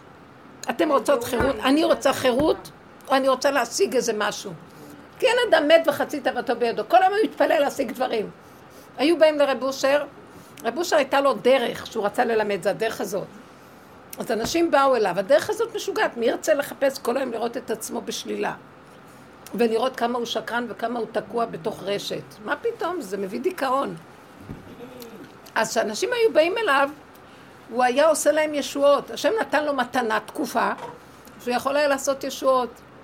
אחד רוצה משהו, הוא אומר לו, בסדר, קיבל. אבל על מנת שהוא ישמע שיש לו דרך, לא? היו הולכים, מקבלים את הישועות, משתמשים בהם, נגמר, פותחים את השק, רב אושר עוד ישועות. עד שיום אחד הוא אמר, מה אתם חושבים שאני באתי פה לסדר לכם ישועות? לכו מפה. אני באתי לתת לכם דרך. למה הוא לא? ישועות זה ממתקים, אבל אתם לא עובדים על העיקר. כל החיים אפשר לגמור עם זה שמחפשים איזה רבי שיסדר ישועות. דפוקים. אנחנו באנו כאן כדי לעבוד על נקודה ולהביא לעצמנו חירות ולצאת מהמבוך הנוראי הזה. מה אנשים רוצים? שיהיה לי עכשיו ככה, מה אכפת לי? לא אכפת לי כלום. אבל הרבנית, מילא, נגיד רבי נחמן אומר שעדיין כשמתפללים צריך לבקש שיהיה ברחמים פשוטים. עכשיו, כנראה שזה רחמים, אם זה שידוך, אז שיהיה שידוך טוב. ואם זה, בלי קשר של דעת. ראית מישהו שקיבל שידוך טוב? ראית? הבן שלך יקבל שידוך טוב, כן? לא, אני אגיד לך את האמת, מה זה שידוך טוב? שידוך שהוא יהיה שמח, שהיא תהיה ראית שמחה. בן אדם שכל הזמן שמח? כן, למה לא? אפשר לבקש. מה, אי אפשר? את אמרת שהשמיים הם הגבול, אז נכון, למה לא. לא לא? מבינה אבל אפשר לבקש על זה, שאנחנו נהיה שמחים. לא, לא, לא, לא, לא לזה אני מתכוונת. את רוצה להיות שמחה? אותך. את רוצה לקבל מהשם מההוויה שמחה? תקשיבי לי. אז דבר ראשון את צריכה לדעת שיש לך מנגנון שמפריע לך לקבל את מה שאת מבקשת. עד מחר תתפללי, השמיים נעולים, את לא מבינה? אלא מתי שהבן אדם רואה את הפגם שלו ואומר, אבל זה תקוע, זה לא הבעיה שלך לתת לי, זה הבעיה שלי לקבל. אז עכשיו מה הוא צריך לעשות? להכין את הכלי לקבלה. מה זה להכין את הכלי? לעשות אותו כלי, לרוקן אותו. הוא מלא בלכלוכים. לכן צריך לראות רק את השלילה. אז כשאני באה לבקש דעת, אז הוא אומר לי, מה את חושבת שזה בעיה לתת לך דעת? את מלאה בשטויות. אני אתן לך דעת, דעת, את יודעת מה? בן אדם שלא רוקן את הכלי שלו והוא מלוכלך והוא יקבל דעת, הוא יכול להשתגע. שבירת הכלים זה נקרא, למה?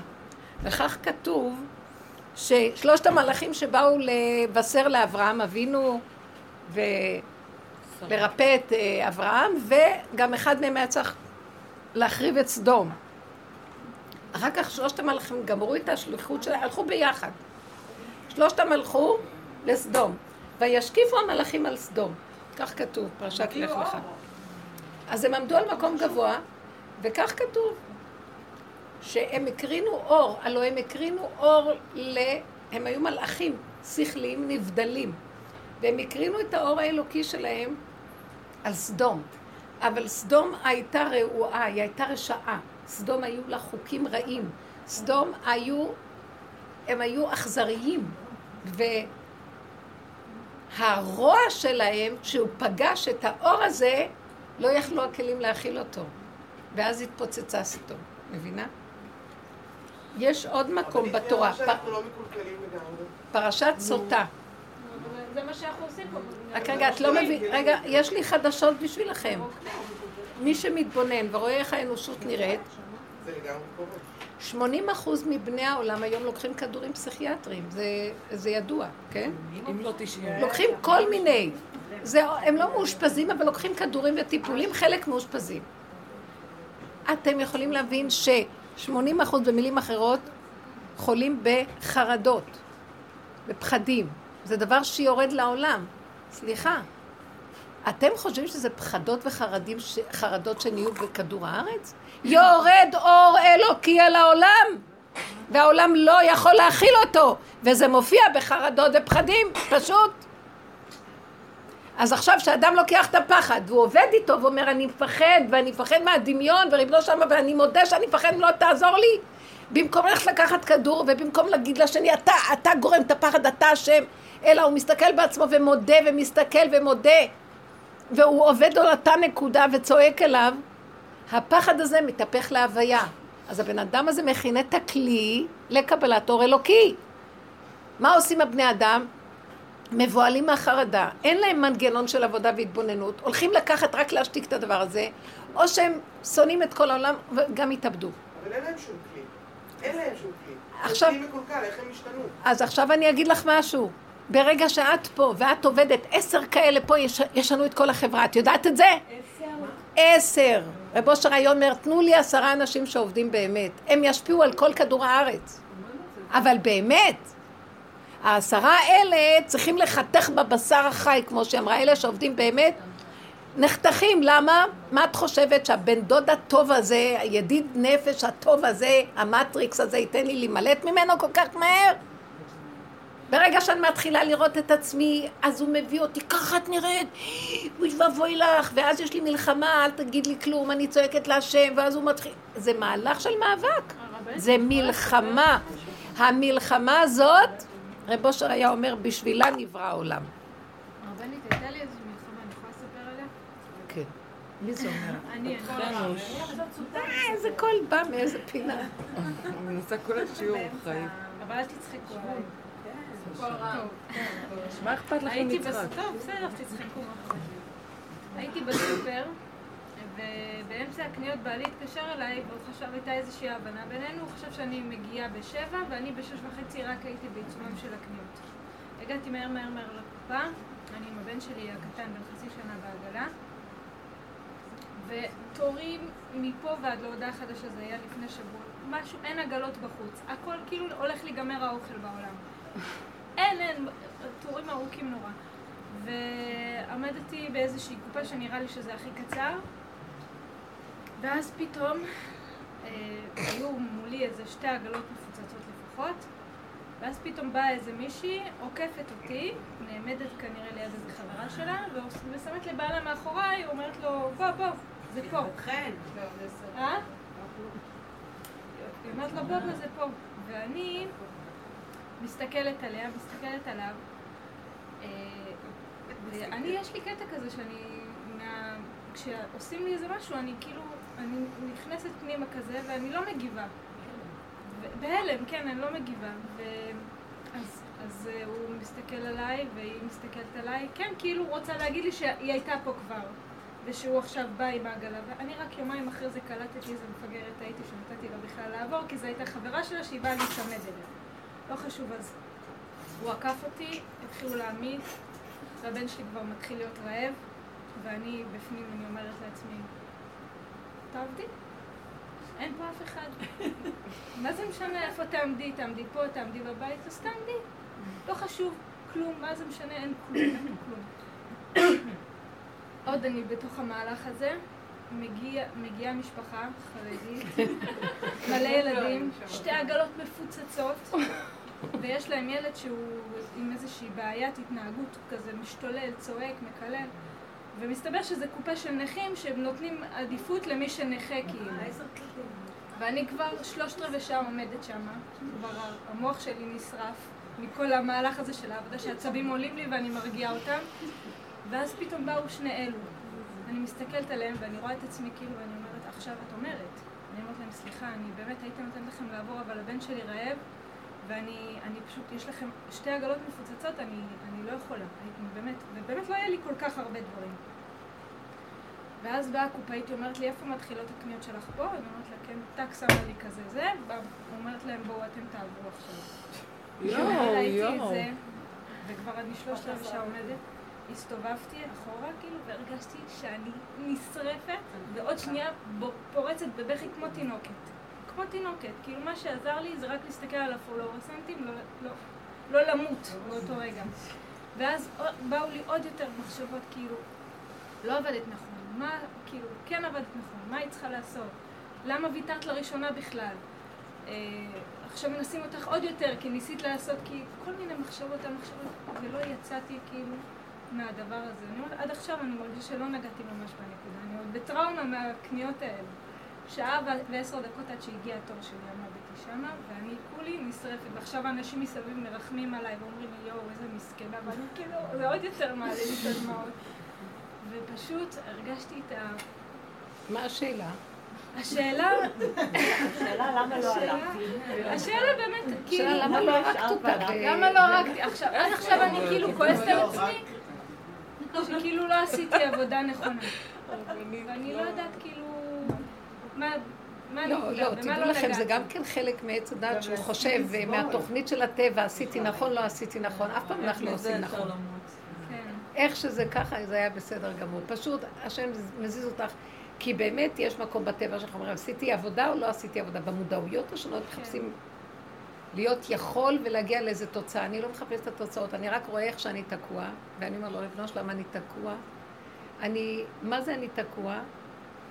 היית צריכה בטבע, בטבע, רגיל, להילחם על המקום שלך, כי זה את, למה שמישהי תדחק אותך עם שתי כן, מה היא עגלות? קוראת וזה- לבעלה אני? לא יודעת, מה לא את בעלה? זה, אני- רק שומעת את זה, אני אז מקבלת עכשיו ראית את אותה. עצמך, איך את מישהי נראית. אחרת הייתה אוכלת אותם חיים. אבל. את- זה- וגם על אז זה אני כועסת. רגע. אז את יכולה לסבול. אז זה, זה מראה את האופי שלך. אז תסתכלי על האופי שלך, אז תגידי, זה האופי שלי, הוא פסיבי, והוא מופנם, בוא נגיד.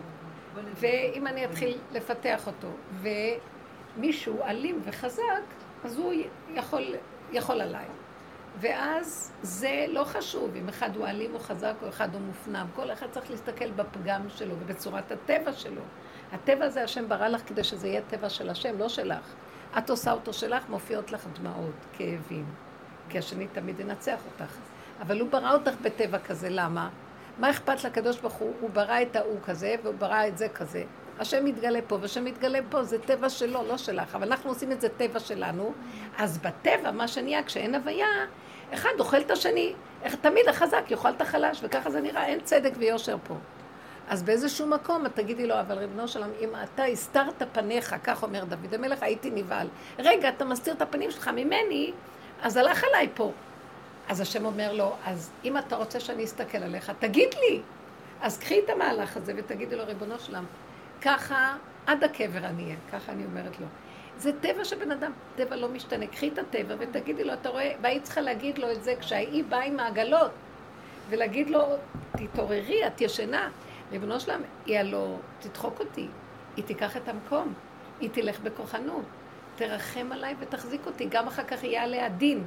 ברגע שאת מתעוררת ומתפללת עליו מתוך הפגם שלך, מבקשת ממנו שיתגלה עלייך, ושלא יהיה כאן מריבה וכעס וכוחנות, אז גם את מנעת מהם אחר כך להיות נידונים כאנשים שתקפו בצורה מאוד לא יפה. אז המקום הזה, שזה הבני אדם של צורה שצריכים להיות בכדור הארץ. כל הזמן לתפוס איפה הנקודה ולחבר אליו. לתפוס ולחבר. מה זה אליו? הוא לא בשמיים, הדיבור. הוא פה איתי הרגע. בשניות שהכל יכול, את יודעת מה יכול לקרות במצבים כאלה? אני ראיתי, זה אפשר בושר היה חי. הוא היה נותן לו את השלילה והוא נותן לו אור. תן לי את הלכלוך. תן לי את הפסולת, אני אתן לך אוכל. אנחנו אוכלים אוכל ועושים פסולת, והשם אוכל פסולת ונותן אוכל. הכל הפוך. אז הוא אומר, תביא לי את הפגם שלך. ברגע שאנחנו... כאילו הפגם. תזהי איך את נראית, זה את אשמה, לא הם. הם ינצלו את המקום הזה שאת, ככה זה הטבע, ואין טענה עליהם. יש טענה ברמה של היושר העליון, אבל ברמה של טבע, פראיירים. אני אומרת, אומר לך פראיירית, איך היא הסכימה, אז כאילו נכון? בתוך, בתוך כאילו כל הריגוש הזה, הרגשתי שאני הולכת לאיבוד, אני לא יודעת מה העבודה, אני לא יודעת מה הדרך. אז כאילו. שכחנו, יש לפעמים זה רגעים כאילו- שצריכים כן. לחזור עליה. הדרך היא, כל הזמן שאת נכנסת, שמה את מה מטר של לא- המצוקה, לא. את רואה את המצוקה, אז את אומרת, משהו כאן לא הולך בסדר. בדרך כלל זה לא השני, השני רק המראה שמראה לי את נקודתי. עכשיו, אני רואה איך אני נראה. אז אני אומר לו, מה אני אומר? וואי, איך הם עשו לי את זה? אני לא יכול שלא יעשו לי את זה. אתם יודעים כמה ניסיתי להתגבר על התוואים? אין כושי לא יהפוך את עורו ונמר חברותיו. זה המוח של עץ הדת אומר, כן, עוד מעט אני אהיה משהו אחר לגמרי, איך השתניתי. שום דבר. לו יצויר שיביאו לך ניסיון, שהמימדים שלו, המינונים שונים, יותר קצת מניעה מהרגיל, ישר הטבע יצא החוצה. אין כזה דבר. אומרת לכם מי שעבדה, אתם יודעים איך עבדנו על עבודת המוסר? על עצמנו, היה נראה לי אני וכעס, אין כזה דבר בעולם. איזה איפוק, איזה עבודה, איזה זה. אי אפשר. והשם בכוונה, אצל רב אושר, היינו באים אליו כמו צדיקים שכבר גמרנו את המהלך ואנחנו עכשיו תכינו את הכיסא ואת הכתר על הראש. אצלו היית יוצאת משם ולא היית מאמינה מאיפה יצא כל הלכלוך הזה. הוא היה אמן להוציא ממך את מה שאת לא יודעת מה שיש לך. כי הוא אמר, הוא היה ממש עיניים אלוקיות, הוא היה אומר, תוציא את המטמוניות האלה, את רואה את הלכלוך הזה? זה איפה שהקדוש ברוך הוא יכול לשבת. הוא רוצה את הלכלוך, הוא ממחזר. הוא צריך את הלכלוך. ואנחנו בעץ הדת בדיוק הפוך. עץ הדת זה התקיעות. ככה אנחנו חיים פה, כל כדור הארץ תקוע. מאוימים מהמילה לא. כאשר הבן אדם, כשהוא נולד, מה אכפת לו כן, מה אכפת לו לא. זה עולם שלו בכלל. תראו מה קרה לנו. מתים שיגידו לנו, שלא יגידו לנו. זאת אומרת, שאם היינו מסרים את החיים להשם ואומרים לו, זה טבע שנתת לי, אז למה אני מפחדת מהם? כי אני לא מסרתי את החיים אליך. אני חיה כאילו אני מנהלת את החיים שלי. וזה מאוד קשה, כי התוכנית אומרת לנו, את, האני מנהל, כן, האני מנהל. קחי אחריות. בסדר, לוקחת אחריות. באמת אין הפקרות. אבל כמה אחריות ונשאר אותו דבר? די. יש איזה שלב שאדם מתבונן, אז הוא אומר, בעולם אסור להיות בהפקרות, צריך לקחת אחריות ולעשות עבודה. עבודת מוסר, עבודת מידות. אבל ביני לבין עצמי, אין מי שיציל אותי, רק בורא עולם. אני תקוע. עכשיו, יש שני מהלכים. אני לא חייב לבוא להגיד לשני, זאתי מעגלת שמי, מותק, אני תקועה, את לא יודעת איזה טבע יש לי, אני אתן לך ואני פריירית, תנצלי אותי. את לא תגידי לה את זה, נכון? תתבונני, תראי, תעשי איזה עבודה מסוימת על עצמך. את גומרת את כל העבודות, הדרך הזאת, איפה שנגמר הכל, מתחילה הדרך. נגמר השכל כבר של הטבע.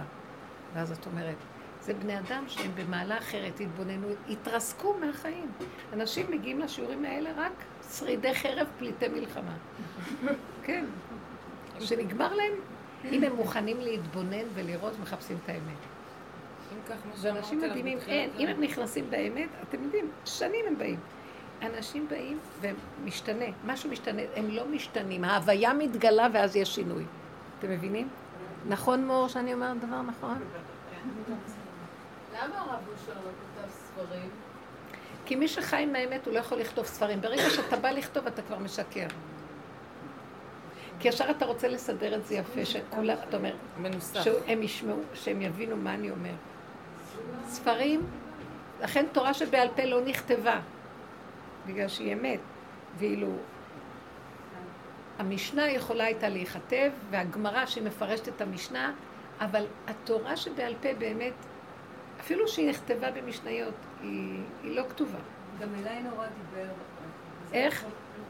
נורא מדבר עליי על הדבר הזה שאמרת שאת לא מוכנה לסבול יותר. אני לא מוכנה כאילו, לסבול. כי האנשים האלה שעוברים את הכל, עשו את העבודה משמאל לימין. בואו תראו, במתן תורה, תזמיני באינטרנט. כל אומות העולם בשלילה. קיבלנו תורה, עכשיו עם ישראל צריך להיות חיובי והעולם שלילי. כל הדורות עבדנו איך להיות צדיקים חיוביים. יש אגו חיובי, כן, אני חיובי, אני טוב, אני צדיק, אני עושה. בהחלט יש לזה מקום. 3,500 שנה מקבלת התורה. לקראת הסוף נגיד, טוב, ביני, אני מול העולם, אז אני חיובי. אבל מול עצמי באמת, מול בורא עולם אני יכול להיות באיזה מדרגה? יש מישהו שיכול לעמוד לפניו ולהגיד, עשיתי, הגעתי? רבנית, אז נגיד שהייתי אחר כך במקום הזה של, של די, כבר נג... כאילו, כבר קרה, עקפו אותך, עכשיו את נשארת לבד עם עצמך עם כל הסערה הזאת. איך, איך כאילו... תכירי את האמת ותודי באמת. אין דבר שעוזר לי לחזור לשפיות מה שלהודות על האמת. אני אומרת לעצמי, תפוקה שכמותך נולדת ותפוקה תמותי. את לא מבינה שאת פראיירית. יש לך פשוט חולשה, את מפחדת מאנשים, נותנת להם ממשות, הולכת להתפוצץ. רק את רואה מישהו שהוא... כבר. מי הם בכלל? אף אחד לא קיים פה. אין קירות. אבל הטבע עושה את זה ממשי. אז תתחילי להתוודות, זה כמו יום כיפור. מתחילה להתוודות את, ה, את כל הפגמים שלך. אבל את לא אומרת, את אומרת לעצמך, זה כאילו את אומרת לבוראך. כי הדיבור הוא ביני לביני. אז מה שעשיתי עם הראשונה אז את אומרת, זה- תראה איך אני נראה, ריבונו של עולם. אז זה המציאות שלי, כן, ככה אני נראה. עכשיו, אל תתייאשי מזה. לא, כי ישר בעץ הדת אומרת, ככה אני נראה? כן, ככה אני נראה. תודי באמת בלי ייאוש. כי ההתרגשות השלילית מהדבר היא עוד פעם אגו. כי אני רוצה להיות משהו אחר ולא זה, אבל אני תקוע, זה מה שאני. הודעה באמת, נקודה. אין לך מושג. שמה מתחוללת מהפכה. משהו יבוא וישנה את הנקודה. מי שאמר לשמן שידלוק, יגיד לחומץ וידלוק. מתגלה הוויה. אז על זה אנחנו רוצים לדבר. אני אגיד לכם מה זה מתגלה הוויה. אני אסביר לכם מה זה הוויה. בטבע, בטבע הקדוש ברוך הוא נתן, ועכשיו אני רוצה להגיד לכם משהו מאוד יפה, אולי זה חידוש גדול. השם כשהוא ברא את האדם הוא שם לו. ויפח באפיו נשמת חיים, נשמה אלוקית בתוך הגוף. אז למה היה כל הסיפור הזה? כולם שואלים, שמה היה צריך הנחש לבוא ולהוציא את זה ולעשות זה, ועד היום אנחנו תקועים? כדי שאדם יגיע לבחירה, ואז אני אגיד לכם מה. נש... הנשמה שהיא נכנסת לתוך הגוף, אז זה כללים. הנשמה נכנסת לתוך גוף. זה שני דברים מאוד הפוכים. הנשמה מאוד מפחדת מהגוף, והגוף מפחד מהנשמה. הנשמה יש לה כללים וחוקים, וגם הגוף יש לו כללים וחוקים. זה כמו זיווג. זה זיווג, והם צריכים לדעת איך לחיות אחד עם השני. שהנשמה לא תאיר מדי והיא תשבור את הגוף, ושהגוף לא יהיה מכוער מדי ואז הנשמה תעוף מהגוף, כן? ויעשה הרבה עבירות, הרבה שטויות. אז כל הזמן זה ככה. זאת אומרת, הנשמה מביאה אור לגוף, אבל הוא אור מוגבל. לפי הגוף. אבל, כאשר אנחנו חיים עם האמת, יורד אור של אמת, זה מה שאני מתכוונת, מגיע אור, זה האור הגנוז, שהוא נקרא מקיף, יותר גבוה מהאור של הנשמה שנקרא פנימי, כי עכשיו הוא בתוך גוף כלוא. מגיע אור שהוא לא תלוי בגוף. הוא יכול להיכנס בתוך גוף והוא לא יפוצץ את הגוף. הוא יכול לעשות ניסים בתוך הגוף בלי שהגוף יזדעזע. דוגמה לכך מצינו שכתוב בירושלים, או בבית המקדש, היו משתחווים, עומדים צפופים ומשתחווים רווחים. זה אחד הניסים. איך יכול להיות? עכשיו, תגידו, לא קרה שינוי בגוף, לא התרחבו הקירות, לא נהיה אולם יותר גדול, אותו מימד נשאר, ונהיה מקום. נכנס אור כזה, ששום דבר לא משתנה, אבל יש כאן רווחה. אתם הבנתם? זה האור שאמרתי. כלום לא ישתנה. תישארי עם אותו טבע, ייכנס הוויה, והאישה תזוז עם העגלות שלה, ולא תביני, אף אחד לא אמר לה כלום, את לא רואה במוחד, מי נמצא פה? ו... ואת אומרת, הכל בשקט, היא לא יודעת ממי, משהו נכנס לה והיא עושה, ש... והיא לא יודעת אפילו למה. כתוב שאהרון היה נושא את נושאיו. בני קהת היו מרימים בכתף יישאו את כל כלי המקדש. את השולחן המנורה, המזבח ואת אה, מזבח הזהב. כן? ואהרון, סליחה, ואהרון. עכשיו, אם שבט לוי, אה, בני קהת, שהם חלק משבט לוי, היו מנסים, כשהם מרימים את הארון, לעשות, אה, היו יכולים למות מזה. הארון נשא אותם. איך הארון נשא אותם? האנרגיה של, כאילו הם היו צריכים ללכת, לקחת את הארון, כאילו הארון זה חתיכת נייר. לרגע הם הלכו בטבע, ועכשיו צריכים להרים איזה מסע, אז הם עושים איזו תנועה של הרמת מסע. זה מה שקרה לעוזה. אם אתם מכירים את הסיפור הזה, ש, שהפלישתים שלחו את אהרון שנשבע אצלם בעגלות של אה, שתי פרות, ועכשיו הפרה שמטה אותו, ועוזה רצה לקחת את הארון, להחזיק אותו, השם המית אותו על המקום. כי הוא אמר לו, רק הארון נושא את עצמו, אתה לא צריך לנגוע בו בכלל.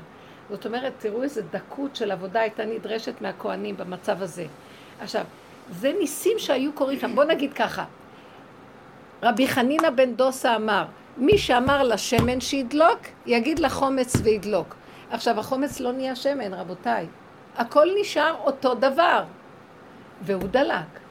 זה נקרא אור חדש, זה האור הגנוז. אז זה מה שהולך עכשיו לרדת, וזה שאנחנו נותנים לבורא עולם את השלילה שלנו, מוריד את האור הזה. זאת אומרת, כל מה שאת צריכה לעשות כדי שירד האור הגנוז, זה לא ללכת עם החיובי של עץ הדת, כי זה מה ש... חיובי של עץ הדת יכול לתת את האור של הנשמה, כי הנשמה היא חיובית מול הגוף שהוא שלילי.